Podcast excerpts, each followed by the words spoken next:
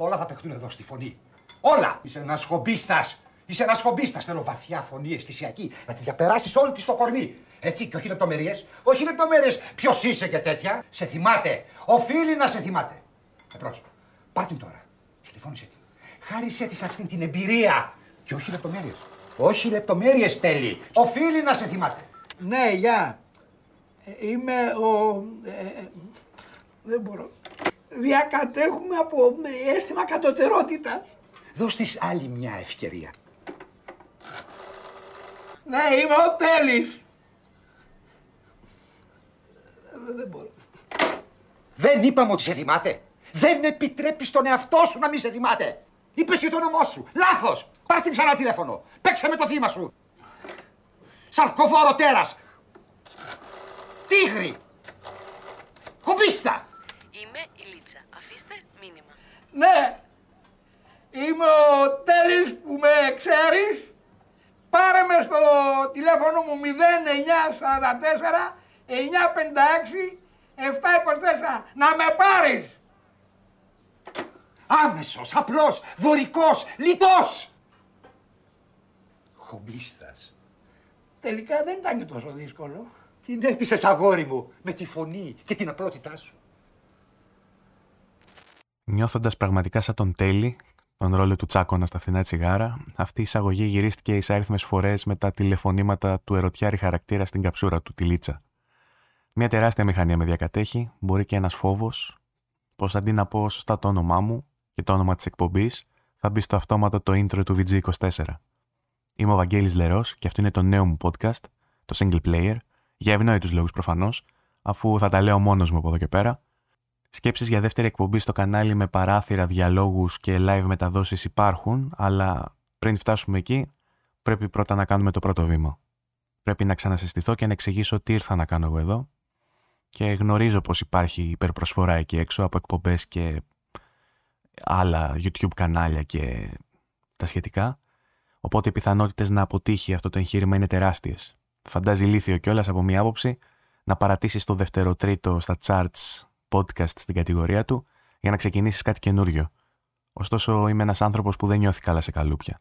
Και ένας άνθρωπος που όταν δεν νιώθει καλά έχει τάσεις φυγής, καλός ή κακός. Η gaming δημοσιογραφία της χώρας με ξέρασε νωρίς. Την απαρνήθηκα πριν καρποθώ τις όποιες προσπάθειες μιας δεκαετίας να κάνω το χόμπι μου και το πάθος μου επάγγελμα. Η community driven σκηνή του YouTube και του podcasting σε διάφορες πλατφόρμες μου φάνηκε πιο φιλική αρχικά, αν και κατά περιόδους η τοξικότητα με πλήγωσε εξίσου. Ένιωσα τα τελευταία δύο χρόνια πως δεν θέλω να έχω καμία σχέση με κανέναν και με τίποτα. Ούτε με εταιρείες, ούτε με πρόσωπα, και πως όλο αυτό που επιχειρώ να κάνω με την αρθρογραφία και την επίσημη κάλυψη σκοτώνει αργά και παρασιτικά την αγάπη μου για τα video games. Πήρα και μπόλικη αγάπη όμως, οφείλω να το πω, από ανθρώπους άγνωστους. Ανθρώπους που με έμαθαν από ένα χαζοβίντεο στο ίντερνετ και έγινα συντροφιά τους σε στιγμές βαρετές, σε στιγμές δύσκολες, σε στιγμές της ζωής τους γενικότερα. Που χάρηκαν με τις χαρές μου, που λυπήθηκαν με τις λύπες μου, και όταν είπα θα τα βροντίξω και θα την κλάσω από τον χώρο, μου φώναξαν βάγκο, στάσου, μίγδαλα. Μου αρέσει πολύ να μιλάω για video games, μου αρέσει να μιλάω πολύ γενικά, σε κάποιους αρέσει πολύ να με ακούνε. Αν τα συνδυάσεις αυτά, το single player αποκτά γρήγορα λόγω ύπαρξης, χωρίς αυτό να γίνεται ούτε υπόσχεση ούτε δέσμευση. Θα προσπαθήσω για όσο την παλέψω να σας κάνω παρέα. Ένας χομπίστας gamer που τα λέει καλά, απλά, δωρικά, λιτά, μπορεί και όχι. Προχωράμε.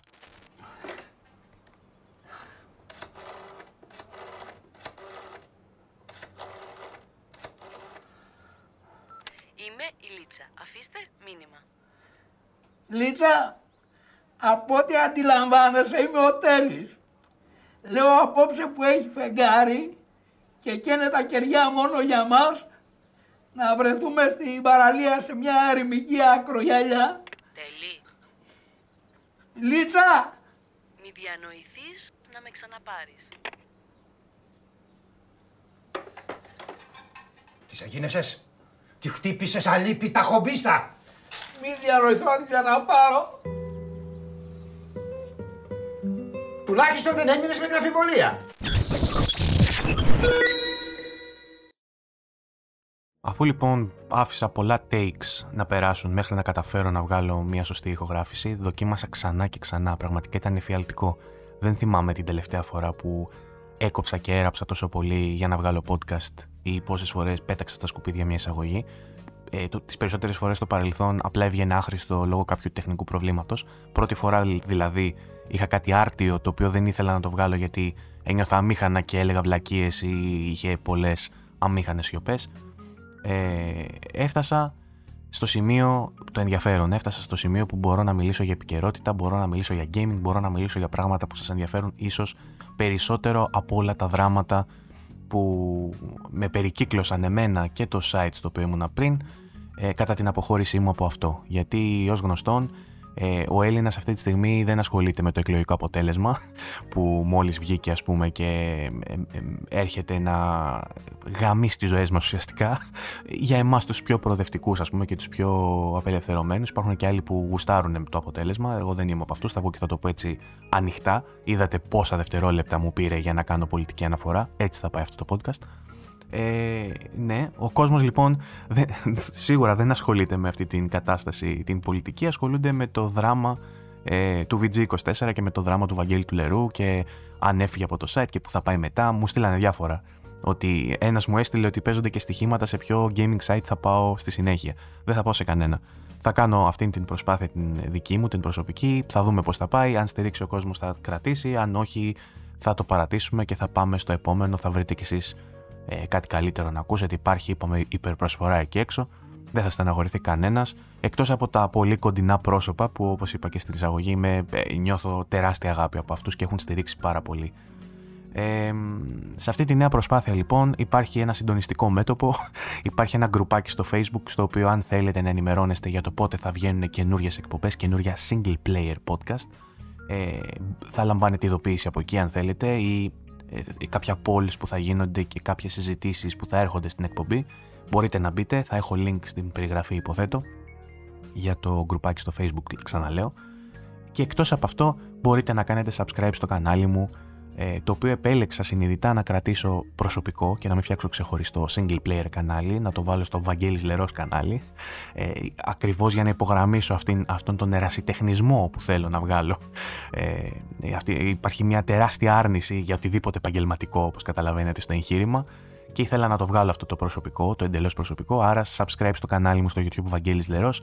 Στο Spotify από την άλλη, εντάξει, δεν ήθελα να βγάλω ε, να βάλω τη φωτογραφία μου της ταυτότητας και να γράψω ο Βαγγέλης Λερός για να με βρίσκετε. Εκεί πέρα μπορείτε να γράψετε single player ε, για να, με βρείτε, να βρείτε το επεισόδιο και να πατήσετε, να το ακολουθήσετε, να λαμβάνετε ειδοποιήσεις και τα σχετικά.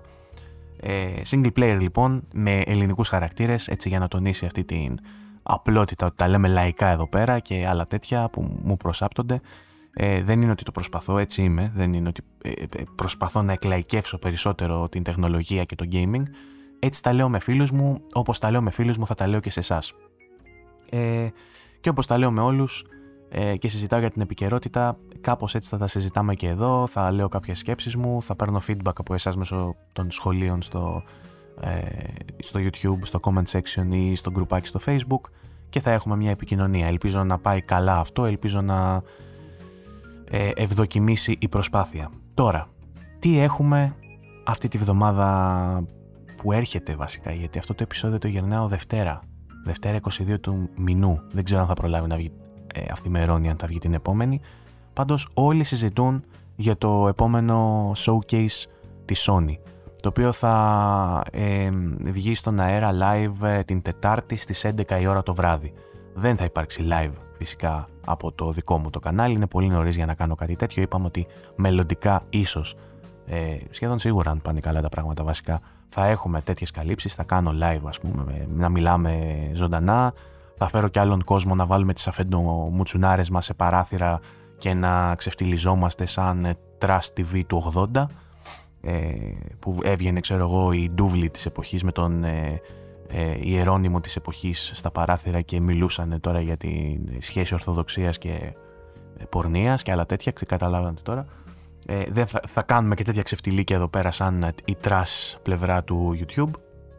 Ε, αυτήν την Τετάρτη όμως θα το αφήσω στους άλλους να το κάνουν, έχετε σίγουρα και άλλες επιλογές και άλλα κανάλια θα το επιχειρήσουν.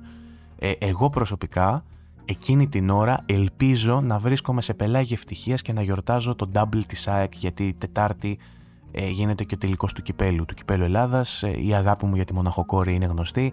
Έρχεται δεύτερη ε, έρχεται μάλλον δεύτερη αγάπη μου μόνο για την ψητή προβατίνα. ΑΕΚ και προβατίνα είναι το, ε, τα, τα δύο πιο ιερά πράγματα σε ένα τρίπτυχο του οποίου το τρίτο μέρος ακόμα αναζητώ, δεν ξέρω, αλλά έτσι συμβολικά θα πρέπει να αναζητήσω και κάτι τρίτο. Γράψτε μου στα σχόλια ποιο πιστεύετε ότι είναι αυτό ε, το ιερό τρίπτυχο του Βαγγέλη. Ε, και μάλλον λοιπόν θα βλέπω μπάλα εκείνη την ώρα και αν έχει τελειώσει μέχρι τις 11, αν έχει, δεν, δεν θυμάμαι και τι ώρα είναι το match, θα βάλω να δω το showcase live, διαφορετικά θα το δω και κονσέρβα μπορώ να σας πω. Υπάρχουν προτεραιότητες, αγαπάω το gaming αλλά έχω και αδυναμίες στη ζωή μου.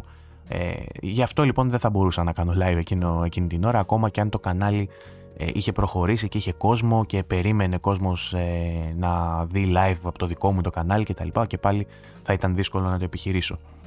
Ε, τι περιμένουμε τώρα να δούμε αυτό το βράδυ της Τετάρτης στο showcase στη Sony; Ενδεχομένως σπουδαία πράγματα γιατί έχει να το κάνει χρόνια αυτό η Sony, έχει χρόνια να βγει με μεγάλο showcase διάρκειας μίας ώρας κιόλας λένε, κάτι παραπάνω από μία ώρα θα είναι ε, και να μας δείξει πράγματα. Πολλοί έχουν πέσει στο τρυπάκι της σπέκουλας, έχουν βγει κάποιες λίστες οι οποίες διαψεύδονται συνεχώς και λογικό είναι, γιατί βλέπεις μέσα τρελά πράγματα. Έχει βγει και μια λίστα για το Xbox Showcase που θα γίνει τον Ιούνιο από τώρα και είχε μέσα μέχρι και, ε, πώς λέγεται, Fallout New Vegas 2. Δηλαδή, έχουμε ξεφύγει ε, στη σπέκουλα και στα fake ε, news και τα σχετικά. Τέλος πάντων, υπάρχει και η λίστα η αντίστοιχη για PlayStation με πολλά παιχνίδια τα οποία είναι βάσιμη η υποψία ότι θα τα δούμε. Για κάποια μπορούμε να εκφράσουμε και μια βεβαιότητα. Υπάρχουν όμως και πολλά τα οποία δεν θα τα δούμε με την καμία. Ε, επειδή λοιπόν ε, ε, εγώ θα θέσω κάποια standards σε αυτό το podcast και δεν γουστάρω να μιλάμε για rumors, ειδικά όταν είναι ανυπόστατα, δεν θα ανοίξω λίστες, τουλάχιστον στην παρούσα φάση, ε, γιατί δεν έχω βρει καμία που να έχει σε ένα ποσοστό ας πούμε 80% να φαίνεται έγκυρη. Δεν έχω βρει κάποια τέτοια λίστα για να αρχίσω να σας απαριθμώ παιχνίδια που μπορείτε να περιμένετε, όμως δεσμεύομαι ότι αν το showcase είναι τόσο μεγαλειώδες και προκύπτουν ειδήσεις και θέματα για συζήτηση την Τετάρτη, δεσμεύομαι να βγάλω άμεσα τύπου Πέμπτη Παρασκευή, δεν ξέρω, άμεσα, να βγάλω κι άλλο επεισόδιο single player που να συζητάμε για το τι δείξανε στο showcase και να κάνουμε μια ε, ανάλυση σε δεύτερο βαθμό. Ε, αυτό που μπορείτε σίγουρα να περιμένετε είναι first party ε, αποκλειστικά παιχνίδια της Sony. Θα έλεγα ότι είναι μια καλή στιγμή να δούμε Spider-Man 2. Θα έλεγα ότι είναι μια καλή στιγμή να δούμε και πράγματα για PlayStation VR 2 και μάλιστα το δηλώνω στο blog του PlayStation, ε, του PlayStation Blog ας πούμε, που είναι το επίσημο γράφει ότι θα είναι μια ώρα και κάτι και θα έχει παιχνίδια και first party για PlayStation 5 και PlayStation VR 2 και ότι θα υπάρχουν και κάποια third party, κάποιες third party συνεργασίες. Όχι υπό την έννοια της αποκλειστικότητας απαραίτητα. Μπορεί απλά να δούμε και κάποια παιχνίδια που θα βγουν σε όλες τις πλατφόρμες ε, αλλά θα γίνουν teased στο μεγάλο show της Sony. Η Sony έχει πάρα πολλά πράγματα να δείξει ωστόσο. Ε, πραγματικά δεν χωράνε σε μία ώρα αυτά που θα μπορούσε να δείξει δυνητικά. Υπενθυμίζω ότι μας έχει παρουσιάσει ένα project ε, το Q-Lite, πώς το λέγανε αυτό, ε, με, το, με, το portable, ε, με την portable συσκευή που θα κάνει game streaming. Είναι μια καλή στιγμή να μας το δείξουν αυτό ή να μας το τυζάρουν.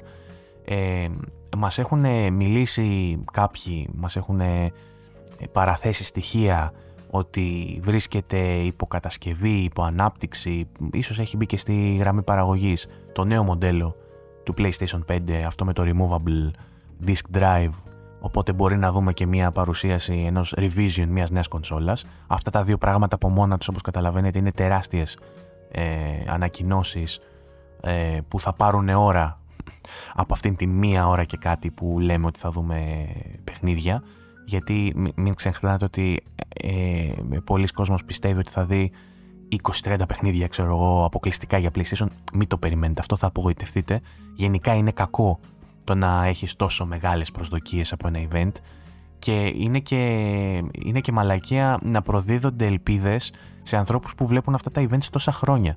Δηλαδή έχουμε συνηθίσει τόσα χρόνια να περιμένουμε 15 παιχνίδια και στο τέλος να βλέπουμε 5. Και κάθε φορά απογοητεύεται ο κόσμος και μπαίνει στις κοινότητες και γράφει ότι Α, μαλακία το show της Sony. Δείξανε μόνο 5 αποκλειστικά. Τι λες, ρε φίλε, 5 αποκλειστικά είναι μαλακία. Να σου θυμίσω εγώ ότι έχουμε μεγαλώσει με ε3 που μας δείχναν ένα Zelda και είχε standing ovation, ξέρω 45 λεπτά. Είχε, από, από τη μία ώρα τα 45 λεπτά ήταν χειροκρότημα. Και δείχνανε δύο παιχνίδια σε όλο το show, ξέρω εγώ. το να σου δείχνουν πέντε αποκλειστικά με τη μία είναι και αυτό τρομερό, δεν είναι λίγο. Ε, δεν ξέρω βέβαια αν θα δείξουν τόσα πολλά αποκλειστικά. Περιμένω σίγουρα κανένα δύο. Ε, κάποιοι πιο αισιόδοξοι πιστεύουν ότι θα έχουμε και βαρύγδουπε ανακοινώσεις. Βλέπω ότι μία, ε, μία που παίζει πολύ πρόβλεψη έτσι και που περιμένει ο κόσμος είναι Metal Gear. Βέβαια υπάρχει μία φήμη στο διαδίκτυο ότι το Metal Gear που θα βγει δεν θα είναι αποκλειστικό για το PlayStation 5 σε αντίθεση με όσα μας λέγανε μέχρι τώρα, ότι θα κυκλοφορήσει σε όλες τις πλατφόρμες. Και λογικό είναι γιατί η Konami, γιατί να πάει να κλειστεί ας πούμε, σε μια πλατφόρμα αποκλειστικά. Το Metal Gear έτσι και αλλιώς το 5 στο παρελθόν, ακόμα και στις εποχές που είχε πιστολιάσει ο Kojima ε, με το Metal Gear και το online που είχαν βγάλει, το, αυτή τη μαλακία που είχαν βγάλει και το 5 ήταν multiplatform. Γιατί λοιπόν να μην συνεχίσει multiplatform η σειρά του Metal Gear. Ε, δεν αποκλείει βέβαια αυτό ότι μπορεί να το δούμε να παρουσιάζεται σε show της Sony άσχετα με το αν θα είναι multiplatform, ούτε αποκλείει και κάποιο timed exclusivity σε οποιοδήποτε παιχνίδι δούμε κάπως έτσι. Μία άλλη φήμη που παίζει πάρα πολύ είναι ε, αυτή του Grand Theft Auto του καινούριου ε, που το περιμένουμε 10 χρόνια έχοντας παίξει το 5 σε τοστιέρες, σε ψηφιακά ρολόγια ε, και σε οτιδήποτε έχει φέρει οθόνη μέχρι και σε φούρνο μικροκυμάτων ξέρω εγώ έχει βγει port και remaster και ε, update για το remaster και και και και και πολλοί λένε ότι έχει έρθει η ώρα η Rockstar να κάνει μια παρουσίαση έστω ένα teaser trailer με την ημερομηνία κυκλοφορίας απλά να μας επιβεβαιώσει την ύπαρξή του αυτό δεν χρειάζεται γιατί θυμίζω ότι οι leakers έχουν βγάλει το μισό παιχνίδι σε αλφα, αλφα στάδιο βέβαια ε, έχουν λικάρει το μισό παιχνίδι εδώ και πάνω από ένα χρόνο Οπότε το να βγουν να μας κάνουν ένα teaser για την ύπαρξή του φαντάζει χαζό, δεν νομίζω ότι θα γίνει. Καμία βεβαιότητα βέβαια δεν έχω για το ότι θα επιλέξει η Rockstar, μια τόσο μεγάλη εταιρεία, να χαραμίσει ένα τόσο μεγάλο event ε, σε ξένο show. Δεν υποτιμώ το Sony Showcase, ε, το πιστεύω ότι είναι το πιο relevant και το πιο μεγαλειώδες show ε, που θα μπορούσαμε να δούμε για gaming γιατί είναι leading platform ε, η Sony και το PlayStation. Αυτό δεν το λέω μόνο εγώ, δεν το λέει μόνο η κοινή γνώμη, το λέει και η ίδια η Microsoft. ότι δηλαδή είναι ο ηγέτης ε, στα πράγματα και αυτός που πηγαίνει μπροστά και οι υπόλοιποι ακολουθούν. Είναι το μεγαλύτερο event της περίοδου, το showcase της Sony. Το γεγονός ότι έχει να κάνει και χρόνια πάνω από ένα, δύο, πόσο καιρό έχουν να κάνουν showcase μεγάλο ε, και όχι state of play εννοώ. Ε, το κάνει ακόμα μεγαλύτερο ε, οπότε ναι, θα, ήταν, θα είχε μεγάλο, ε, θα έκανε γδούπο μεγάλο, αλλά είναι πραγματικά, είναι τόσο μεγάλη η Rockstar και τόσο μεγάλο το Grand Theft Auto που πιστεύω ότι αν έκανε έναν δικό τους events, ε, συγγνώμη, ένα δικό τους event θα πήγαινε ακόμα καλύτερα. Γιατί αν έβγαζαν μια ανακοίνωση που έλεγαν ότι θα παρουσιάσουμε αύριο το καινούριο Grand Theft Auto, θα έμπαινε αντίστοιχα πολλοί κόσμος, μπορεί και περισσότερος από άλλες πλατφόρμες, ε, για να παρακολουθήσει αποκλειστικά την παρουσίαση αυτού του παιχνιδιού που μαρκετίστικα βγάζει πολύ μεγαλύτερο νόημα να θέλει να το κάνει η Rockstar. Ξανά, δεν αποκλείω την πιθανότητα να δούμε Grand Theft Auto στο showcase της Sony, ε, όμως και η Rockstar δεν πιστεύω ότι έχει κάποιο λόγο να βιαστεί να το κάνει μέσω ε, ενός ξένου event. Τώρα, τι άλλο μπορεί να δούμε στο, στο συγκεκριμένο showcase; Μπορεί να δούμε και άλλα ε, παιχνίδια από τρίτους ε, developers. Μπορεί να δούμε αρκετό Final Fantasy ας πούμε, καθώς έρχεται η κυκλοφορία του καινούργιου Final Fantasy. Μπορεί να δούμε το launch trailer σίγουρα ε, και στη συνέχεια η Square Enix να μας αφήσει με κάποιο teaser ακόμα για το Final Fantasy 7 Remake Part 2. Έχει αρχίσει και γίνεται γλωσσοδέτη σε αυτό το παιχνίδι και γενικότερα τα παιχνίδια. Και οι κονσόλες βέβαια από την άλλη, Series X, Series X και τα SX και όλα αυτά. Έχουν αρχίσει και γίνονται τα πράγματα γλωσσοδέτης στον χώρο. Δηλαδή για να πεις, ε, για να αναφερθείς σε κάτι, μπερδεύει τη γλώσσα σου 45 φορές. Anyway, περιμένουμε να δούμε ένα show με πάρα πολλές ε, ανακοινώσεις αναπάντεχες. Άλλες φήμες που έχω ακούσει είναι ότι θα δούμε επιτέλους ε, κάποια ανακοίνωση για το online του The Last of Us και αυτό είναι, νομίζω ότι χρονικά είναι μια καλή στιγμή να το δούμε. Ε, κάποιοι μιλούν για το Wolverine και το ότι έχουμε δει μόνο ένα μικρό teaser και ίσως έχουμε κάτι παραπάνω γιατί θυμίζω και ένα report που είχε βγάλει η Microsoft με πηγή Trust Me Bro, δεν ξέρω από πού το είδε, ότι η Sony ετοιμάζεται να λανσάρει παιχνίδια μέσα στο χρόνο φοβερά και μέσω της Insomniac να βγάλει Spider-Man 2 και Wolverine, το είχε βάλει σε κάτι reports. Τώρα, ή ήταν ένας κάποιος γραβατάκιας άσχετος με τον χώρο που απλά γκούγκλαρε παιχνίδια PlayStation, ξέρω εγώ, upcoming και του βγάλε και το Wolverine και το βάλε σε αυτό το report, ή υπάρχει κάποιος whistleblower, κάποιος μέσα στη βιομηχανία που είπε σε αυτό το τζιμάνι ε, που συνένταξε το, το report ότι ε, trust me, ε, έχω πληροφορία από μέσα, θα βγει και το Wolverine. Εγώ καμία αντίρρηση με τα χαράς να παίξω και Wolverine μέσα στο 2023 ή μέσα στο 2024. Καμία ένσταση, κανένα πρόβλημα, κάντε το. Αλλά από την άλλη κρατήστε και ένα μικρό καλάθι γιατί δεν θέλω να απογοητευτείτε. Είναι πολύ πιθανό να απογοητευτείτε αν περιμένετε να δείτε 100 ε, παιχνίδια και δείτε στο τέλος 5 και σας φανούν λίγα. Ε, πολλές συνεργασίες έχει η Sony από πίσω που δεν ε, εμφανίζονται και δεν παίζουν και πολύ τελευταία στην επικαιρότητα έχει ψηλοχλωμιάσει λίγο το ενδιαφέρον του κόσμου για τον Kojima και τον Death Stranding 2 από ό,τι καταλαβαίνω. Όλοι ασχολούνται δηλαδή με, με διαφορετικά ονόματα από ό,τι έχω δει στα Twitter και σε αυτά. Δεν, κανένας δεν λέει ότι άρε παιδιά είναι και ο Kojima. Μπορεί να μας δείξει κάτι πιο άμεσο από τα δικά του project, ας πούμε, από τον Death Stranding και τα σχετικά. Κανένας δεν συζητάει γι' αυτό, αλλά είναι πιθανό να τον δούμε.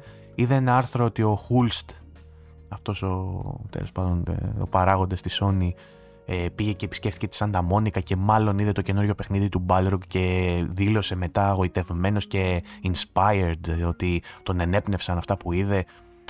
Ε, μου φαίνεται και το timing λίγο ε, επιλεγμένο, ε, λίγο κατάλληλο για να βγει να το πει αυτό. Ότι κοίταξε να δείτε τώρα έρχεται ένα showcase και όλος στοιχείο. Εγώ πήγα και στη Σάντα Μόνικα και έριξα μια ματιά από εκεί.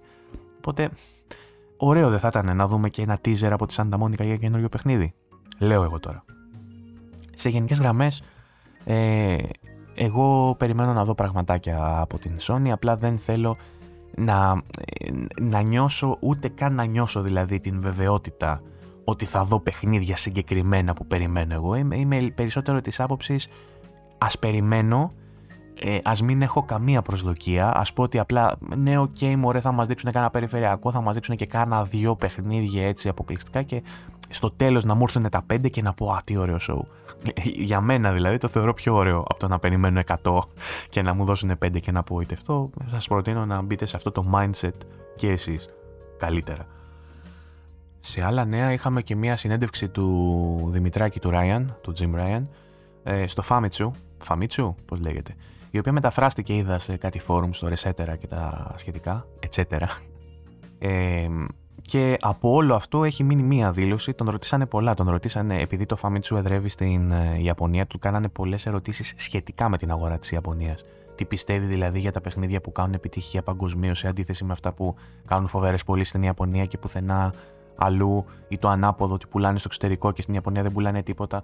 Ενδιαφέρουσα συνέντευξη. Θα τη βρείτε μεταφρασμένη αν θέλετε να κάτσετε να τη διαβάσετε. Αυτό που έμεινε ως τίτλος και έπαιξε στα tabloids είχε να κάνει με την δήλωσή του για τα PC ports ε, τις PC εκδόσεις των παιχνιδιών που μέχρι πρώτη λέγαμε ότι είναι αποκλειστικά για το PlayStation που έβγαινε η Sony και έλεγε ότι αυτά τα παιχνίδια δεν θα τα δείτε ποτέ στο PC που μετά έκαναν την κολοτούμπα και τελικά τα βγάζουν που στην αρχή βγάλανε κανένα δυο καλά και μετά τα πόρτα άρχισαν να γίνονται για τον Μπούτσο που έχουν βγάλει το The Last of Us του Part 1 που είναι από τα σημαντικότερα παιχνίδια όλων των εποχών και παίζει στα PC λες και είναι σπασμένο, φτιαγμένο από έναν Ρώσο που το φτιάξε με budget τρεις πλαστικές καρέκλες ε, Τέλος πάντων, ε, όλο αυτό.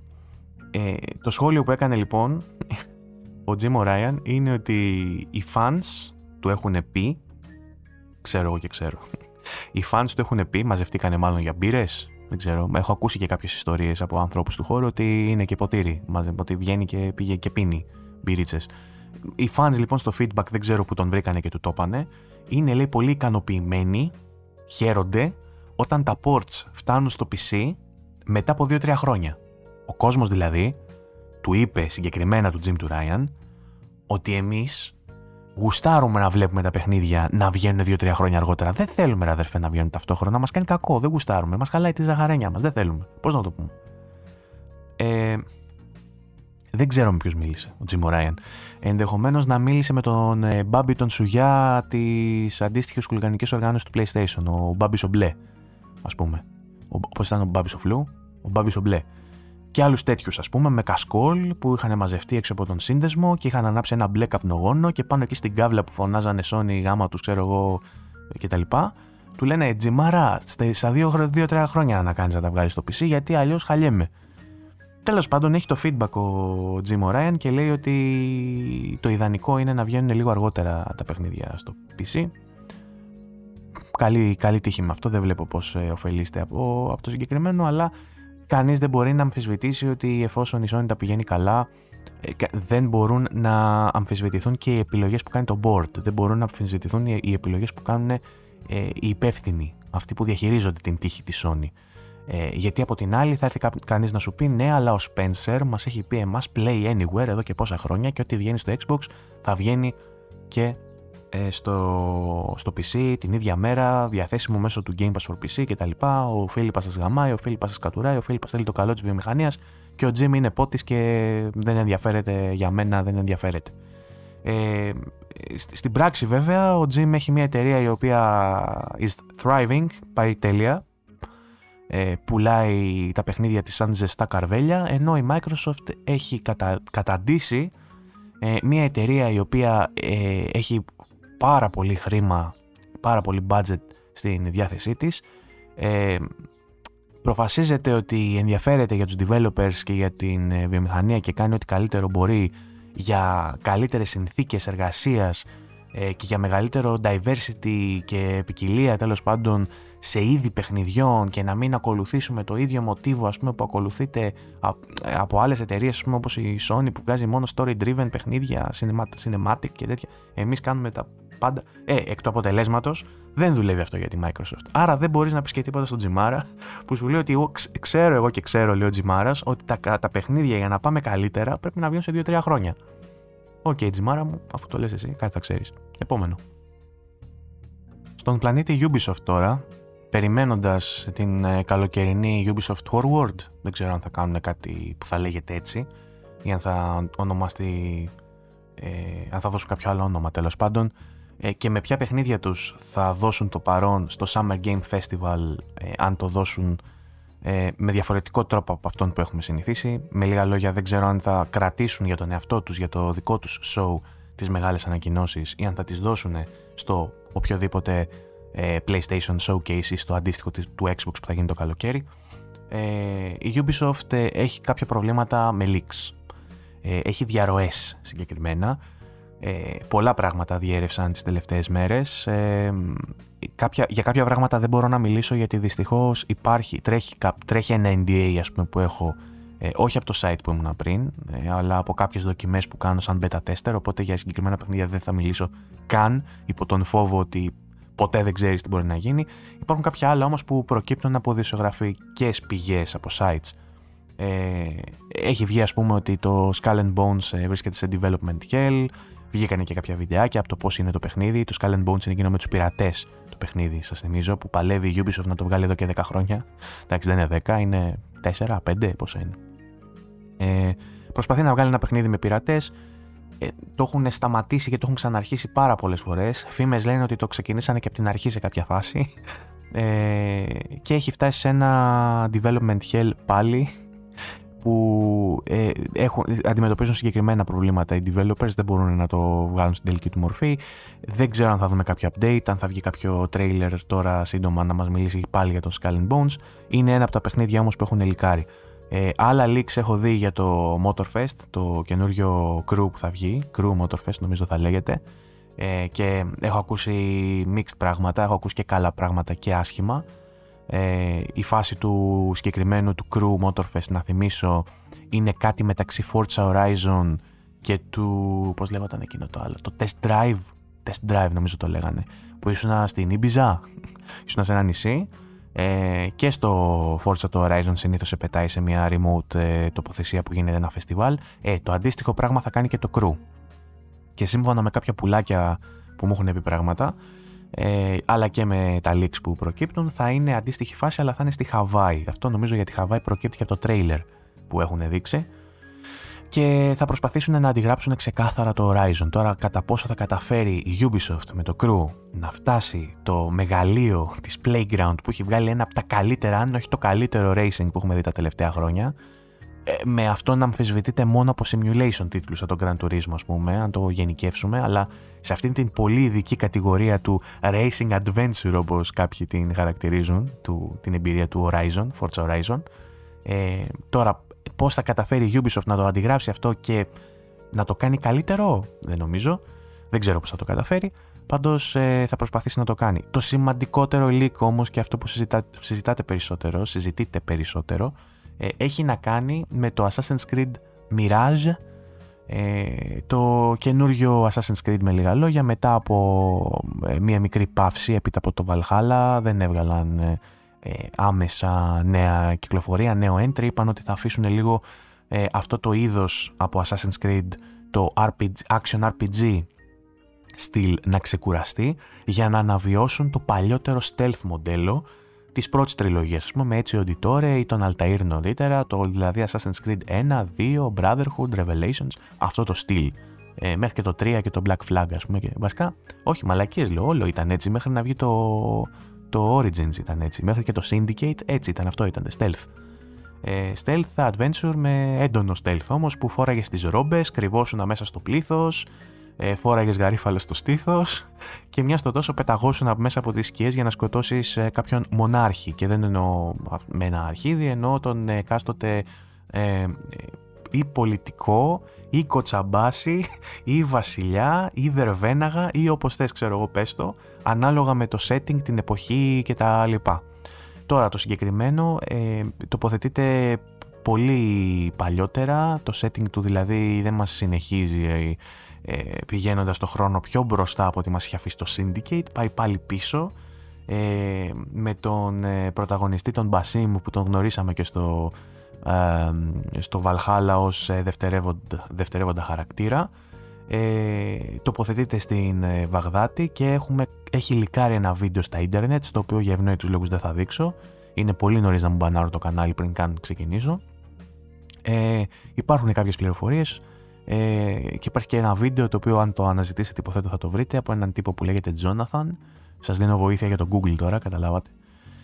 Ε, και μας λέει ότι αυτός ότι η ιστορία ξεκινάει ας πούμε με τον ε, Μπασίμ στο, στην πόλη την οποία μένει πριν γίνουν όλα αυτά στο, στη Βαλχάλα υποθέτω όταν ακόμα αυτός είναι ένα σκουπίδι είναι ένα τίποτα ε, ο οποίος ε, για να επιβιώσει προσπαθεί να κάνει μια ληστεία να κλέψει ας πούμε κάτι δεν ξέρω αν θα είναι ε, χρήματα, ας πούμε, αν είναι για την επιβίωσή του φαγητό, δεν ξέρω τι φάση. Πάντως κάνει ένα, ε, μια, μια κλοπή. Ε, τον βρίσκουν, τον ε, χμαλωτίζουν για, να τον τιμωρήσουν με κάποιον τρόπο αποδρά και πρέπει να, ε, μεταναστεύσει, να μεταναστεύσει να φύγει από το χωριό του, ξέρω, από την περιοχή όπου, ε, όπου βρίσκεται, να μεταναστεύσει να πάει στη Βαγδάτη ε, όπου λέει το μεγαλύτερο μέρος του παιχνιδιού τοποθετείται, δηλαδή το περισσότερο από αυτό που θα παίξετε θα είναι στη Βαγδάτη. Ε, θα βασίζεται σε πραγματικά ιστορικά γεγονότα αλλά με έναν υβριδικό τρόπο ξέρεις, ε, αυτό που κάνουν και στα προηγούμενα Assassin's Creed θα παίρνουν δηλαδή πραγματικά γεγονότα θα τα διαστρεβλώνουν και απλά θα βάζουν ένα disclaimer στην αρχή ότι όλο αυτό που βλέπετε δεν πατάει σε αληθινά γεγονότα, είναι τυχαία και οι άνθρωποι μας είναι multicultural beliefs και το ένα και το άλλο αυτό που γράφω στην αρχή για να μην, να μην σου πούν ότι ξέρεις κάτι, πήραμε την ιστορία της Αιγύπτου, της Ελλάδας, το ενός του αλωνού, ξέρω και τη γαμίσαμε τα πρέκια. σου λένε ότι είναι μυθοπλασία, για να το, σαν disclaimer. Ε, ο, ο πυρήνας λέει λοιπόν ε, της ιστορίας ε, θα έχει να κάνει με συγκεκριμένους στόχους, τους οποίους θα κυνηγάει ο Μπασίμ για να φτάσει στην λύση ή στην άκρη του νήματος αν θέλετε για να λύσει την υπόθεσή του γιατί όλο αυτό που γίνεται που τον εχμαλωτίζουν είναι, είναι σαν μια πλεκτάνη, αποδεικνύεται μια πλεκτάνη. Όλα αυτά που σας λένε πολύ generic πράγματα δεν, θεωρώ, δεν μπορούν να θεωρηθούν καν spoiler. Είναι το μέσο παιχνίδι παντού, το μέσο adventure. Ε, απλά λίγο για να καταλάβουμε το setting. Ε, το παιχνίδι θα είναι γραμμικό ε, θα έχει μπόλικο stealth, θα έχει το, την, την, κλασική κινησιολογία των Assassin's Creed που έχετε συνηθίσει και λέγεται ότι θα είναι γύρω στις 15 ώρες το single. Το, δεν θα έχει και multi, αλλά το campaign του, η ιστορία του θα κρατάει περίπου 15 ώρες. Τώρα για να πάρετε το Platinum μπορεί να θέλει και κάτι παραπάνω. Αν ακολουθήσουν τη συνταγή των ε, πρώτων Assassin's Creed, θα θέλει να τα ξαναπέξει ή να ξαναπέξει κάποιες αποστολές για να κάνεις την τέλεια δολοφονία ή να το κάνεις εντός κάποιου χρόνου ή κάποιων κριτηρίων. Τώρα σε άλλες λεπτομέρειες ε, το παιχνίδι λέει θα έχει έντονα στοιχεία από στρατηγική υπό την έννοια ότι το stealth δεν θα το προσεγγίζεις μονόπατα, μονοδιάστατα θέλετε που θα κρύβεσαι σε ένα παγκάκι όπως έκανες παλιά ή ανάμεσα σε ένα τσούρμο από καλόγριες και θα πετάγεις ξαφνικά θα σκοτώνεις, θα ξαναμπαίνεις μες στο τσούρμο και όλα καλά. θα έχει περισσότερα επίπεδα στρατηγικής που θα πρέπει να ακολουθήσεις και θα έχει και κάποιες, ε, θα έχει και μια κλιμάκωση στο, στο πόσο, πώς λέγεται το Notorious τώρα, στο πόσο ύποπτο είσαι. Ε, γιατί αν κάνεις εγκλήματα και σε βλέπουν χωρίς την κουκούλα σου υποθέτω, αν σε βλέπουν μαζεύεις ένα wanted σύστημα σαν ε, σύστημα ηθικής για τις μαλακίες που κάνεις και όσο περισσότερες μαλακίες έχεις κάνει και σε αναγνωρίζει ο κόσμος, τόσο πιο δύσκολο γίνεται να επιβιώσεις. Σε αναγνωρίζουν πιο εύκολα, σε κυνηγάνε wanted posters στον, στον τοίχο και τέτοια. Ε, επίσης λέει θα υπάρχει και ένα σύστημα factions τύπου ε, όπως είχε στο Assassin's Creed ε, ποιο ήταν το Revelations ή το Brotherhood ήταν που μπορούσες να φτιάξεις μια ομάδα από Assassins για παράδειγμα και να τους ε, καλέσεις αν θυμάστε πά, πάταγες τότε το L1 ποιο ήταν και ε, σκάγανε σε κάτι ταράτσες και πετάγανε daggers και σκοτώναν από μακριά ή με τόξα ή με, δεν ξέρω, με, με poison darts. Ε, θα έχει ένα αντίστοιχο τέτοιο σύστημα ότι θα μπορείς να φτιάξεις μια ομάδα ε, με, με πόσους παπαγάλους, πώς το λέει ο Φουσέκης, ε, και να την πέφτετε σε εχθρούς όλοι μαζί σαν ομάδα από ασασίνους. Ε, εγώ είμαι μέσα, γενικά. Οι φήμες λένε ότι το παιχνίδι θα κυκλοφορήσει τον Οκτώβριο, ε, μάλλον 12 Οκτωβρίου. Τώρα αυτό για το 12 Οκτωβρίου μην το κρατάτε γιατί εφόσον έγινε και leaked, μόνο και μόνο για να τη σπάσουν στους, στους, στους leakers, μπορεί η Ubisoft να τα αλλάξει για μισό μήνα, ξέρω εγώ, μπροστά πίσω. Θα εξαρτηθεί και από το καλεντάρι το τι άλλο θα κυκλοφορεί. Πάντως, ε, η πρώτη εκτίμηση και το, η πληροφορία από το, από το leak λέει, μιλάει για 12 Οκτωβρίου. Ε, ένα καλό σημείο να βγει Assassin's Creed και δηλώνω επίσημα ε, το ενδιαφέρον μου για ένα τέτοιο παιχνίδι. Έχω κουραστεί το action RPG ε, μοτίβο, το ζητάω εδώ και χρόνια στις παλιότερες εκπομπές που έκανα όσοι είστε παλιοί το ξέρετε. Ε, το ζητούσα μετεπιτάσεως να δούμε Assassin's Creed με το παλιό το στυλ, το ορθόδοξο. Θέλω να κρύβομαι μέσα στα στάχια να κάνω ε, leap of faith ε, πάνω από τα τσαντήρια και να σκοτώνω βασιλιάδες. Αυτό. Και θέλω να σκοτώνω βασιλιάδες ε, όσο το δυνατόν πιο εντυπωσιακά γίνεται. Θέλω κάτι πιο κοντά στο Unity αν θυμάστε και το Syndicate, περισσότερο το Syndicate βασικά, στο οποίο είχε και κάποια σενάρια που τα εμφάνιζαν, αν θυμάστε, στα objectives, είχε με χρυσό τον στόχο και το τι πρέπει να κάνεις και σου είχε με mauve, αν θυμάμαι καλά, το special objective που σου έκανε ειδικό execution, ότι τα έχεις κάνει όλα τέλεια και έμπαινες με ανορθόδοξο τρόπο μέσα στο καμαρίνι του βασιλέως και του έκοβε στο λαρίγκι και το έκανε με έναν πιο κινηματογραφικό τρόπο πιο ωραίο. Γενικά μου αρέσουν αυτά. Μ' αρέσουν. Δηλαδή, εφόσον δεν μπορώ στην πραγματικότητα να κυνηγήσω την εξουσία και να πάω να ρίξω τη χούντα που βιώνω στη ζωή μου, θα ήθελα τουλάχιστον να κατευναστεί όλη αυτή η οργή που έχω μέσα μου με ένα καλό Assassin's Creed παιχνίδι και σκοτώνω βασιλιάδες στη Βαγδάτη, ρε παιδί μου, αφού δεν μπορώ να σκοτώσω βασιλιάδες στην Ελλάδα. Αυτοί δεν χρειάζονται, βέβαια, δεν υπάρχουν πια. Τους φροντίσαν άλλοι. Πάμε παρακάτω. Στο στρατόπεδο του Xbox τώρα από την άλλη ετοιμάζονται για μια μεγάλη ανακοίνωση με βάση τα rumors, με βάση τις φήμες που ελπίζω να επιβεβαιωθεί γιατί θα είναι ένα πολύ καλό όπλο στη φαρέτρα της Microsoft που πλέον εδώ που έχουμε φτάσει την κάνουμε ε, cheer, την, ε, ξέρεις, την, ε, προσπαθούμε να την στηρίξουμε ε, όπως στηρίζουμε μικρή ομάδα στο πρωτάθλημα που ίσως είναι το χωριό μας. Εγώ, για παράδειγμα, τέτοια ομάδα στο ελληνικό πρωτάθλημα έχω τον Πανετολικό. Επειδή ο πατέρας μου είναι από τα Γρήνιο, όταν δεν παίζει άκρη και παίζει ο Πανετολικός, βλέπω Πανετολικό. Ε, με τον ίδιο τρόπο πλέον με την Microsoft, επειδή όλοι την έχουν στην μπουκα και την κράζουν, πλέον έχω αρχίσει και ψιλοφωνάζω μέσα μου, έλα μόρι Microsoft, κάνε το κάτι, έλα βάλε, βγάλε κάτι γαμάτο να γουστάρουμε, ξέρει τέτοια φάση. Οπότε σε αυτό το μήκος κύματος και σε αυτό το κλίμα ακούγοντας τη φήμη ότι θα παρουσιάσει στο δικό της event, event η Microsoft το remake του Persona 3 για το οποίο υπάρχουν εδώ και μήνες φήμες ότι βρίσκεται σε ανάπτυξη, χάρηκα πάρα πολύ. Ειδικά ε, στην σκέψη, χάρηκα περισσότερο στη σκέψη, ότι μπορεί να είναι και μέρος του Game Pass. Γιατί το Persona 3, το ε, P, πώς λέγονταν, το Portable, εν πάση περιπτώσει το Persona 3 το Portable και το Persona 4 το Golden ε, ε, όταν έγιναν port στην πλατφόρμα της Microsoft μπήκαν αμέσως και στο Game Pass. Οπότε ίσως υπάρχει μια συμφωνία με την Atlus χωρίς να έχουν ανοίξει τα χαρτιά και να ξέρουμε επισήμως ε, το αν υπάρχει όντως αυτή η συμφωνία θα ήταν πολύ ενδιαφέρον ε, και μάλλον θα ήταν και μια πολύ καλή δικαιολογία για να συνεχίσω να ανανεώνω το Game Pass ε, από την Αργεντινή με VPN ε, το, το να έχω το Persona 3 Remake στο PC μου, Play Anywhere GAR, να το παίξω day one χωρίς να πληρώσω κάτι έξτρα. Αυτό θα γαμούσε Microsoft αν ακούς που δεν ακούς. Μακάρι να άκουγες. Ε, Persona 3 Remake λοιπόν εφημολογείται ε, ότι στις 11 του Ιουνίου που θα γίνει το, το, το showcase της Microsoft θα δούμε ανάμεσα στα παιχνίδια που θα παρουσιάσει η εταιρεία ε, event στο οποίο θα σταθώ ε, λίγο αργότερα σε εκείνο, να μπει ο Ιούνιος δηλαδή, να δούμε καλύτερα rumors, να ευσταθούν περισσότερο και θα κάνω τις προβλέψεις μου και εκεί ε, που ε, να πω τουλάχιστον το αυτονόητο ότι Microsoft κάνε κάτι καλό τον Ιούνιο σε παρακαλώ. Δεν μπορούμε άλλο να λέμε του χρόνου. Του χρόνου είναι η χρονιά της. Κάνε κάτι σε παρακαλώ τώρα τον Ιούνιο. Σε κετεύω. Βάλε έστω το Persona το 3 το remake day one στο Game Pass. Μπορείς να το κάνεις αυτό; Αν το κάνεις αυτό, εγώ θα είμαι για σένα δίπλα σου. Θα λέω είναι καλό παιδί όμως. Που λένε είναι καλό παιδί να του πάρουμε μια πάστα. Θα σου φέρω πάστες. Τουλάχιστον βάλε το remake το, του Persona του 3 στο Game Pass. Ε, όλοι ξέρουν το πώς αγαπάω τα Persona. Ε, είναι και ο λόγος που επέλεξα το συγκεκριμένο χαλί, αν ακούτε χαλί αυτή τη στιγμή, γιατί ακόμα παίζεται, το έχω βάλει για ψηφοφορία στο group. Το τραγούδι που επέλεξα να βάλω ως χαλί είναι από το Persona το 5. Τα Persona είναι από τα αγαπημένα μου παιχνίδια, οπότε θα χαρώ σίγουρα πάρα πολύ να δω ένα από τα αγαπημένα μου παιχνίδια σε remake. Δεν το έχω παίξει και καλά το 3, το έχω παίξει λιψά, γιατί είναι πολύ παλιό παιχνίδι. Και το Portable μην το παίξετε, γιατί είναι PSP port, δεν είναι όπως ήταν το παλιό, το καλό το Persona το 3 που είχε βγει στο PlayStation 2, που είχε free roam και cutscenes και τέτοια. Είναι σαν visual novel αυτό που βγάλανε τώρα το, το Portable. Αν βγει το remake, θα είναι σε επίπεδο Persona 5. Το οποίο Persona 5, να θυμίσω, ήταν Game of the Year, μάζεψε δεκάρια, ήταν top σε μουσική, ήταν top σε στυλ. Κάτι τέτοιο λοιπόν δεν ξέρω αν θα είναι αποκλειστικό. Αμφιβάλλω πάρα πολύ για το αν θα είναι αποκλειστικό στο Xbox. Δεν θα είναι κατά πάσα πιθανότητα. Αλλά ακόμα και σαν day one release στο Xbox, για μένα δεν θα το πω game, δεν θα το πω console seller, αλλά είναι subscription renewal ε, feature ας πούμε.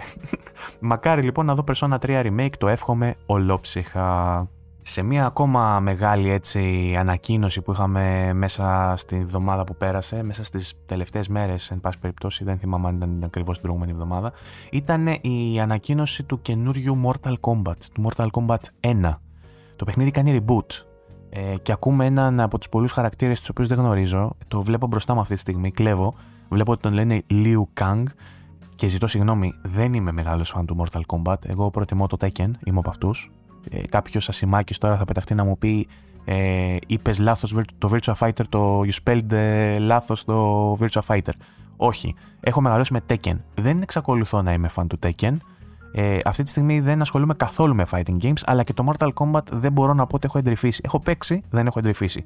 Οπότε δεν μπορώ να πω ότι το cast το ξέρω απ' έξω, ξέρω τα, τα πολύ απλά ε, Sub-Zero και ξέρεις ε, πώς λέγονται το Sub-Zero, ξέρω το Sub-Zero, ξέρω την Kitana ε, ξέρω, ξέρω τον Raiden αυτούς. Τώρα από εκεί και ξέρω τον Baraka γιατί μου θυμίζει τον Μαλάκα αλλά δεν ξέρω όλο το cast δυστυχώς. Ε, ξέρω όμως από το τρέιλερ ότι ο Liu Kang ε, έχει κάνει reboot. Ναι έχει ξαναρχίσει τον κόσμο από την αρχή λογικά μετά τα γεγονότα του τελευταίου παιχνιδιού το οποίο δεν έχω τελειώσει.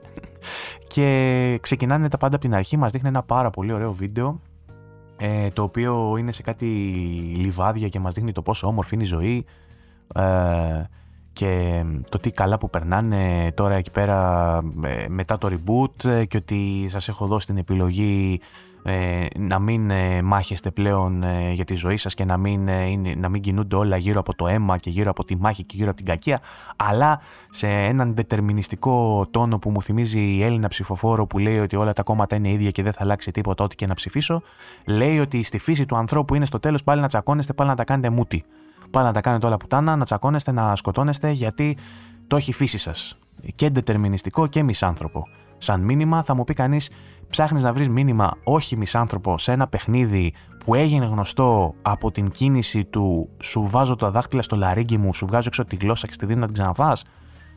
Ναι, όχι, ναι. Ε, ήταν μια άλλη εποχή για το gaming πριν παρισφρήσεις σε αυτό το political correctness είτε σε κάποιους αρέσει αυτό είτε δεν αρέσει. Μιλάμε για μια εποχή όπου τα fatalities ήταν το selling point. Ε, βγαίνανε τα 8χρονα αγοράκια έξω στους δρόμους, λέγανε τα κάλαντα και μετά πηγαίνανε στο μαγαζί να ξοδέψουν το χαρτζιλίκι για να πάρουν ένα παιχνίδι το οποίο αν γνώριζαν οι γονείς τους ε, τι ακριβώς είναι, θα τους κόβανε τα πόδια, μπορεί και όχι, μπορεί και να μην νοιάζονταν καν για το τι παίζουν τα παιδιά τους εκείνα τα χρόνια, μπορεί και να μην νοιάζονται ακόμα. Τέλος πάντων, μεγάλη κουβέντα. Αυτό που ήθελα να πω για το ίδιο το παιχνίδι, για να μην πολυλογώ, είναι ότι φαίνεται εντυπωσιακότατο, όμως είναι ένα cinematic trailer. Δεν είναι ε, in-game για να πούμε ότι ε, εντυπωσιαζόμαστε από τα ίδια τα γραφικά και ότι θα παίξουμε και θα είναι έτσι. Ε, σε κάθε περίπτωση η μηχανή γραφικών σίγουρα έχει πάρει αναβαθμίσεις, σίγουρα in-game θα είναι πολύ ανώτερο από το προηγούμενο, η κυκλοφορία του είναι άμεση, είναι για τις 19 Σεπτεμβρίου, θα κυκλοφορήσει σε όλες τις πλατφόρμες φυσικά όπως πάντα ε, και θα περιμένω λίγο ακόμα να δω το game, κάποιο gameplay trailer για να ξέρω αν θα ενθουσιαστώ από, το τεχνικό, από τον τεχνικό τομέα. Σίγουρα οι παλιοί, οι παλιουρές που παίζουν Mortal Kombat πάρα πολλά χρόνια, ούρλιαξαν. Είμαι σίγουρος ότι ούρλιαξαν. Γιατί είναι σημαντικό το παιχνίδι, εννοείται, στα fighting games είναι, μπορεί να είναι και βασιλιάς. Ε, αμέσως μετά το, ε, της Nintendo το, το Brawl, ε, πώς λέγεται, Super Mario Brawl, ε, ε Bros, ε, δεν ξέρω πώς τα λένε αυτά που παίζετε εσείς, εσείς είναι, είναι της Nintendo. Ε, Τέλος πάντων το Super Smash Bros. εννοούσα, να μην ε, παρεξηγηθούμε βέβαια γιατί μιλάμε έτσι υποτιμητικά για τους Nintendάκηδες λες και δεν μπορούν να βγουν να μας πούνε ναι, μιλάτε κι εσείς λες και δεν ξέρετε ότι εμείς έχουμε το Game of the Year από το Μάιο μήνα, έχουμε από τώρα το Game of the Year και η αλήθεια είναι ότι δυστυχώς οφείλω να παραδεχτώ κι εγώ ότι το Tears of the Kingdom μάλλον θα είναι γκότι και το λέω αυτό έχοντας παίξει μόλις τρεις ώρες. Εδώ θα γελάσουν κάποιοι με το. εντάξει, ε, όταν θα πω ότι έχω παίξει καμιά ώρα σε ένα φίλο μου και καμιά δυο ώρες σε emulator. Εδώ είναι το αστείο. Ε, ξέρουν αυτοί που ξέρουν γιατί θα γελάσουν. Ε, αλλά περιμένω τον ε, κολλητό μου να τελειώσει με το legitimate copy που έχει, ε, να μου το δώσει, να του δώσω εγώ το Jedi που πήγα και αγόρασα γιατί είμαστε και φτωχολογιά και μπορούμε να αγοράζουμε ένα παιχνίδι το μήνα, παραπάνω δεν μπορούμε, μας συγχωρείτε, είμαστε χομπίστες. Ε, και τότε θα το πάρω στα χέρια μου και εννοείται ότι θα το ξεζουμίσω. Από αυτό το λίγο που έχω παίξει όμως, έχω προλάβει να γοητευτώ από πάρα πολλά πράγματα και είναι μια κουβέντα που ενδεχομένως θα ήταν πιο relevant, πιο, πιο, θα είχε μεγαλύτερο νόημα να την κάνω νωρίτερα και όχι τώρα. Γιατί έχετε διαβάσει reviews, έχετε δει content creators να μιλάνε για αυτό. Οι περισσότεροι το έχετε παίξει το παιχνίδι, αν δεν το έχετε τελειώσει. Που αμφιβάλλω γιατί αυτό το παιχνίδι δεν τελειώνει γρήγορα. Είναι ένα παιχνίδι που θέλει ώρες και ώρες. Λοιπόν, οπότε δεν το θεωρώ και πολύ χρήσιμο να μιλήσω πολύ. Θέλω να μιλήσω λίγο όμως για το Zelda. Γιατί με όσο έπαιξα, εγώ γοητεύτηκα σε πάρα, πολλούς, ε, σε πάρα, σε πάρα πολλά επίπεδα από το συγκεκριμένο παιχνίδι. Ε, και ένα σχόλιο που βλέπω να ε, κυριαρχεί και να συζητιέται ε, γενικότερα ε, στα community, το έχω δει από πολλούς ανθρώπους να το λένε και συμφωνώ μαζί τους, είναι ότι καταφέρνει η πουτάνα η Nintendo ε, για ακόμα μία φορά να ανεβάζει τον πύχη σε αυτό που λέμε gameplay, να ανεβάζει τα standards ε, στα, στα στοιχεία, στους μηχανισμούς που θεωρούμε απαραίτητους για να πούμε ότι ένα παιχνίδι είναι καλό. Και τι εννοώ με αυτό; Μελλοντικά, έχοντας δει τι έχει κάνει από άποψη μηχανισμών, ε, εξερεύνησης, ε, platforming, και γενικότερα στο κομμάτι του gameplay έχοντας δει τι έχει κάνει η Nintendo στο Tears of the Kingdom θα είναι πολύ δύσκολο για μένα να πω καλή κουβέντα για sandbox open world παιχνίδι. Δεν είναι εύκολο από εδώ και πέρα. Δηλαδή ε, το ίδιο πράγμα το έκανε και το Breath of the Wild. Ε, αυτά που κάποιοι μπορεί να μην τα παραδέχονται αλλά εγώ τα θεωρώ δεδομένα ε, πως ε, μεγάλο μέρος της γενιάς και της τρέχουσας και της προηγούμενης βασίστηκε σε κομμάτια του gameplay σε αυτό που έκανε καλά το Breath of the Wild, στον τρόπο που ε, σου εισάγει τα puzzle μέσα στο παιχνίδι, στον τρόπο που σου δίνει τις επιβραβεύσεις, στον τρόπο που λειτουργούν οι μηχανισμοί της μάχης, έτσι. Ε, αυτό το πράγμα το παίρνει και το εξελίσσει το Tears of the Kingdom και σας λέω έχω καταφέρει να το εντοπίσω έχοντας παίξει 3 ώρες. Είμαι σίγουρος ότι αν κάτσω και το τελειώσω το παιχνίδι θα βρω άλλα 500 τέτοια πράγματα. Γιατί αυτά που σας λέω τα έχω, ε, τα έχω προσλάβει από μόνο τρεις ώρες παιχνιδιού. Είδα την εισαγωγή, η οποία πάει το παιχνίδι πάρα πολύ μπροστά στο κομμάτι του narration, στο κομμάτι της αφήγησης, γιατί το Zelda εγώ ποτέ δεν το είχα συνηθίσει να είναι τόσο σκοτεινό, να ξεκινάει δηλαδή και να σου δείχνει ένα cutscene ε, να ξεκινάει και να σου κάνει ένα τέτοιο plot twist. Μιλάω χωρίς spoilers τώρα, αλλά οι περισσότεροι που θα το έχετε παίξει καταλαβαίνετε τι εννοώ. Μιλάω για τα πρώτα δευτερόλεπτα, τα πρώτα λεπτά του παιχνιδιού. Αυτό που κάνει το Zelda δεν το έκανε παλιότερα. Εγώ θυμάμαι το Wind Waker για παράδειγμα που ήταν το αγαπημένο μου Zelda. Ξεκίναγε και έδειχνε τον, ε, τον Link να ψολάρει πάνω σε ένα φάρο εκεί πέρα πάνω σε ένα παρατηρητήριο μαζί με την ξαδέρφη του ε, και να κοιτάει με τα κιάλια και μετά έρχεται ένα πουλί και του κλέβει την ξαδέρφη ε, ε, και ξεκινάει όλο το story με τον Link που πάει να βρει την ξαδέρφη που μου την πήρε το πουλί, το αποδημητικό. Λοιπόν, ήταν πολύ πιο light-hearted, πολύ πιο ανάλαφρο το Zelda ως σειρά και έτσι όπως το είδα τώρα που είδα, έπαιξα λίγο Tears of the Kingdom και είδα την εισαγωγή του ε, είδα κάτι πολύ πιο σκοτεινό. Μ' αρέσει γιατί κλείνει το μάτι και στο πιο ενήλικο κοινό. Το ίδιο το παιχνίδι, το gameplay του, είναι η χαρά του μικρού παιδιού.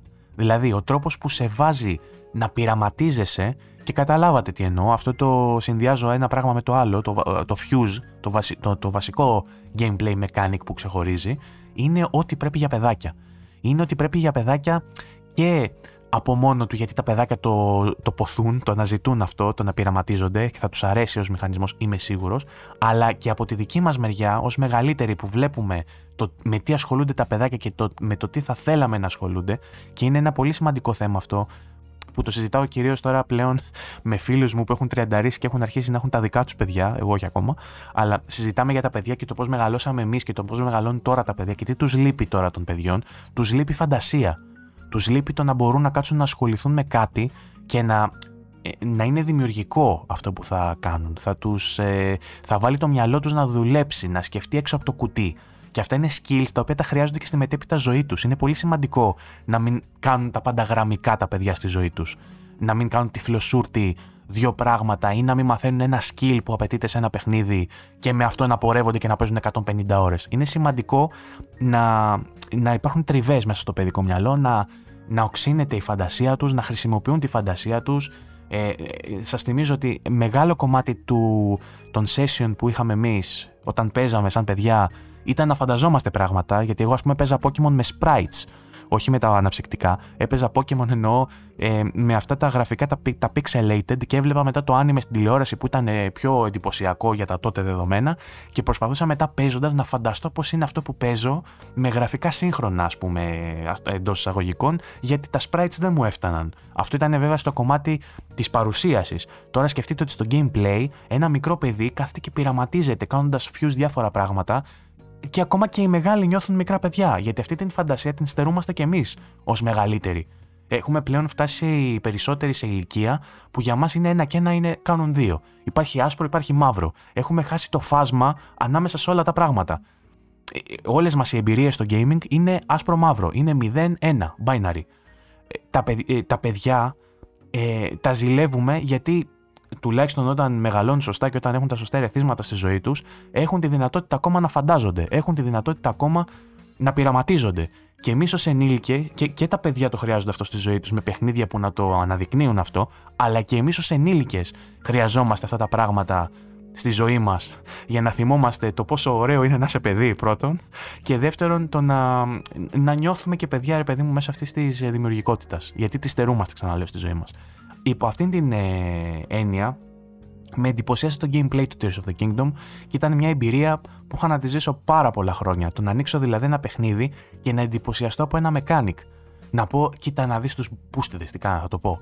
Λοιπόν, το γεγονός ότι για πρώτη φορά μετά από χρόνια ένα puzzle που είχα μπροστά μου δεν είχε μόνο μία ή μόνο δύο λύσεις. Είχε εκατοντάδες λύσεις. Αυτό το πράγμα υπήρχε και στο Breath of the Wild, αλλά εδώ έχει ε, έχει αλλάξει, έχει αυξηθεί ε, η, η κατάληξη, τα, τα πιθανά σενάρια που μπορείς να ακολουθήσεις, ας πούμε, ε, οι πιθανές εκβάσεις έχουν εκθετικά μεγαλώσει. Και αυτό είναι σπουδαίο για το Tears of the Kingdom. Έχει κρατήσει στον πυρήνα του πολλά πράγματα από το Breath of the Wild που μπορεί, μπορεί να κατηγορηθεί για πράγματα. Δηλαδή δεν το βάζω στο απειρόβλητο το, το νέο Zelda. Έχει πάρα πολλά πράγματα για τα οποία μπορούμε να το ψέξουμε αν πρέπει να πω κάτι αρνητικό, ας πούμε, είναι ότι ο τεχνικός ε, τομέας είναι απαράδεκτος. δηλαδή, ε, το είδα σε emulator και είναι πόπα, είναι τέλειο. Το είδα και σε κονσόλα όμως, σε φίλο μου, και έχει popping, έχει τρομερό aliasing, έχει πολύ χαμηλό frame rate και σε περιοχές γίνεται ανυπόφορο. Αυτό το πράγμα, ναι, μεν το δικαιολογούμε γιατί είναι ένα παιχνίδι που στο gameplay του σπέρνει, γαμάει, αλλά από την άλλη δεν είναι και κάτι που πρέπει να μην ε, ψέξουμε την Nintendo. Πρέπει η Nintendo να βγάλει καινούργια κονσόλα. Πρέπει να στηρίξει τις παιχνιδάρες που βγάζουν το στούντιό της. Για να μπορεί να λέει ότι βγάζουμε τα καλύτερα παιχνίδια ακόμα και από τη Sony. Δε, εγώ δεν σας λέω να βγάλει 8K γραφικά, ούτε να τρέχει στα 120 FPS. Αλλά ρε παιδί μου, κάποια standards πρέπει, πρέπει να εξυγχρονιστείς λίγο, ρε παιδί μου. Γιατί το Breath of the Wild ήταν τεχνολογία σε επίπεδο Wii U και έτρεχε στο Switch. Και έχει, έχει πράγματα που έχουν παραμείνει από την προ-προηγούμενη γενιά. Και βγαίνει τώρα το Tears of the Kingdom και βλέπω συγκριτικά και κάποια assets και κάποια πράγματα είναι ίδια με το Breath of the Wild ακριβώς. Θα μου πει κανείς, είσαι χαζός, δεν περίμενες να είναι αυτό. Έχει αλλάξει κάτι, έχουμε καινούργια κονσόλα πιο δυνατή. Πώς θα δεις καλύτερα γραφικά για παράδειγμα, ενώ η κονσόλα είναι ήδη στα ωριά της; Το γνωρίζω. Απλά λέω ότι το Tears of the Kingdom ίσως έπρεπε να το κρατήσει, να το βγάλει λίγο καλύτερο στην επόμενη κονσόλα για να μιλάμε για αυτό. Έτσι κι αλλιώς θα μιλάμε για αυτό για, για τους επόμενους αιώνες. Αλλά να το κάνει ακόμα καλύτερο, ρε παιδί μου. Είναι κρίμα να το παίρνεις τώρα πετσοκομμένο, να έχεις μια ντεμή εμπειρία σε κάποια επίπεδα, όχι σε όλα, στο, στο κομμάτι το οπτικό. Να έχεις μια ντεμή εμπειρίας στο οπτικό κομμάτι και να περιμένεις την Nintendo σε 3 χρόνια, 4 που θα έχει βγει η επόμενη κονσόλα, να σου βγάλει ένα πόρτα να το ξαναπληρώσεις. Αυτό είναι μικρές παθογένειες της Nintendo που κάνουν να τις διορθώσει. Γιατί παιχνίδια βγάζει καλά. Η Nintendo αυτό που κάνει το κάνει εξαιρετικά. Έχει κομμάτια στο σχεδιαστικό, όχι το οπτικό, στο σχεδιαστικό σε ό,τι έχει να κάνει με το game design. Έχει σημεία τα οποία μελετώνται σε πανεπιστήμια και διδάσκονται σε παιδιά που μαθαίνουν να κάνουν προγραμματισμό. Το sound design που έχουν βάλει και στο Breath of the Wild ήδη ήταν έτσι, αλλά και στο Tears of the Kingdom εξελίσσεται. Ε, είδα βιντεάκια στο YouTube για παράδειγμα που δείχνει το πώς χρησιμοποιούν τον ήχο, το sound design για να, σου να, να δοθούν μηνύματα στον παίκτη που πραγματικά ε, που έχει να κάνει με συχνότητες έτσι και με το πώς, με tempo, συχνότητα, pitch τα πάντα είναι μελετημένα. Είναι φοβερό αυτό που έχει κάνει η Nintendo. Είναι απίστευτο. Λοιπόν, σε αυτό το κομμάτι λοιπόν και στο gameplay και σε κομμάτια ολόκληρα του game design είναι φοβερή. Γιατί αυτό το πράγμα να μην τελειοποιηθεί εντελώς. Το αφήνω αυτό ευχή και κατάρα. Μακάρι η Nintendo να βελτιώσει και αυτά τα πράγματα. Το Tears of the Kingdom είναι παιχνιδάρα και θα επιστρέψω όταν θα το έχω παίξει ολόκληρο. Ευχάριστα ή δυσάρεστα, όπως τα έλεγε μια ψυχή σε κάποιο παλιό ξεχασμένο δελτίο του Star, τότε που δείχνανε μόνο παραλίες και μήκονο στις ειδήσεις. Ε, Αυτές ήταν οι ειδήσεις, αυτά ήταν τα θέματα για τα οποία είχα να μιλήσω σήμερα. Ε, Περιμένοντας την Τετάρτη να δω τι θα δείξουν στο showcase τη Sony, ενδέχεται ε, να με ξανακούσετε μέσα στη βδομάδα. Ε, αυτό που έχω βάλει ως στόχο, χωρίς όμως να δεσμεύομαι, καταλα... καταλάβετε με, ε, είναι να βγάζω μία φορά τη βδομάδα βίντεο για αρχή. Θέλω να ξεκινήσω έτσι ε, με ηχητικά, να, να μαζευτεί λίγος κόσμος ακόμα, να δούμε πώς θα πάει, να, να πάρω το feedback από εσάς, να δω αν σας ενδιαφέρει να συνεχίσετε να με ακούτε σε αυτό το format. Μπορεί να έχει αλλάξει και το ύφος σε σχέση με αυτό που είχατε συνηθίσει όσοι με ακούγατε από παλιότερα και να μην γουστάρετε πια να με ακούτε. Να δω λοιπόν πώς θα πάει όλο αυτό, να πάρω το feedback και σιγά σιγά ίσως υπάρξουν μικροαλλαγές. Ε, επίσης σας είπα ότι ενδεχομένως θα υπάρξουν και τύπου συνεντεύξεις με παράθυρα για να βλέπετε και τη μουτσουνάρα μου. Θα ήταν άβολο, δηλαδή θα βάζα και κάμερα να με βλέπετε, αλλά είναι ήδη αρκετά άβολο που μιλάω μόνος μου. Αν πρέπει να κοιτάω και τον εαυτό μου στην οθόνη να μιλάει μόνος του, θα μου το κάνει ακόμα πιο δύσκολο στο να γράψω εκπομπή. Οπότε για αρχή γι' αυτό έχω βάλει μόνο τη φωνή μου. Αν υπάρχει συνομιλητής όμως, κανένα πρόβλημα, θα ξαναμπούν παράθυρα κανονικά για όσου με βλέπουν από το YouTube. Τα λέω. Το, το λέω για όσους με βλέπουν από το YouTube. Ε, ο στόχος είναι να βγάζω για την ώρα ένα τέτοιο τύπο επεισόδιο τη βδομάδα. Αν χρειαστεί να βγάλω και δεύτερο, θα βγει. Αν δεν υπάρχει δισογραφία, μπορεί να μην βγει κανένα. Έτσι ξεκινάω. Ε, είναι πολύτιμο το feedback. Περιμένω να μου πείτε πώς σας φάνηκε η εκπομπή και τι θα αλλάζατε και ε, αν κάτι ας πούμε είναι deal breaker για σας, αν σας το χαλάει πάρα πολύ όπως το χαλί για παράδειγμα το μουσικό ε, που μου είπανε κάποιοι ότι δεν ε, το γουστάρουν καθόλου και το σκέφτομαι αν θα το βάλω ή δεν θα το βάλω στην εκπομπή. Ακόμα δεν ξέρω αν θα το βάλω τώρα γιατί θα μπει στο post-edit. Μπορεί δηλαδή να μιλάω για χαλί χωρίς να έχω βάλει χαλί, αλλά μάλλον θα έχω βάλει. Ε, για όλα αυτά, εν πάση περιπτώσει, περιμένω το feedback το δικό σας και στο YouTube, ε, στα σχόλια και στο γκρουπάκι στο Facebook. Θα βρείτε links για όλα στην περιγραφή του βίντεο στο YouTube. Θα προσπαθήσω να βάλω και στο Spotify, θα προσπαθήσω να δω πώς μπορώ να το κάνω για να συμπεριλάβω όσο το δυνατόν περισσότερες πληροφορίες γίνεται στο description ε, ε, της εκπομπής και στο ηχητικό και στο βίντεο. Αυτά από εμένα. Ανανεώνουμε ραντεβού για το επόμενο single player. Μέχρι τότε να είστε όλοι καλά και να προσέχετε.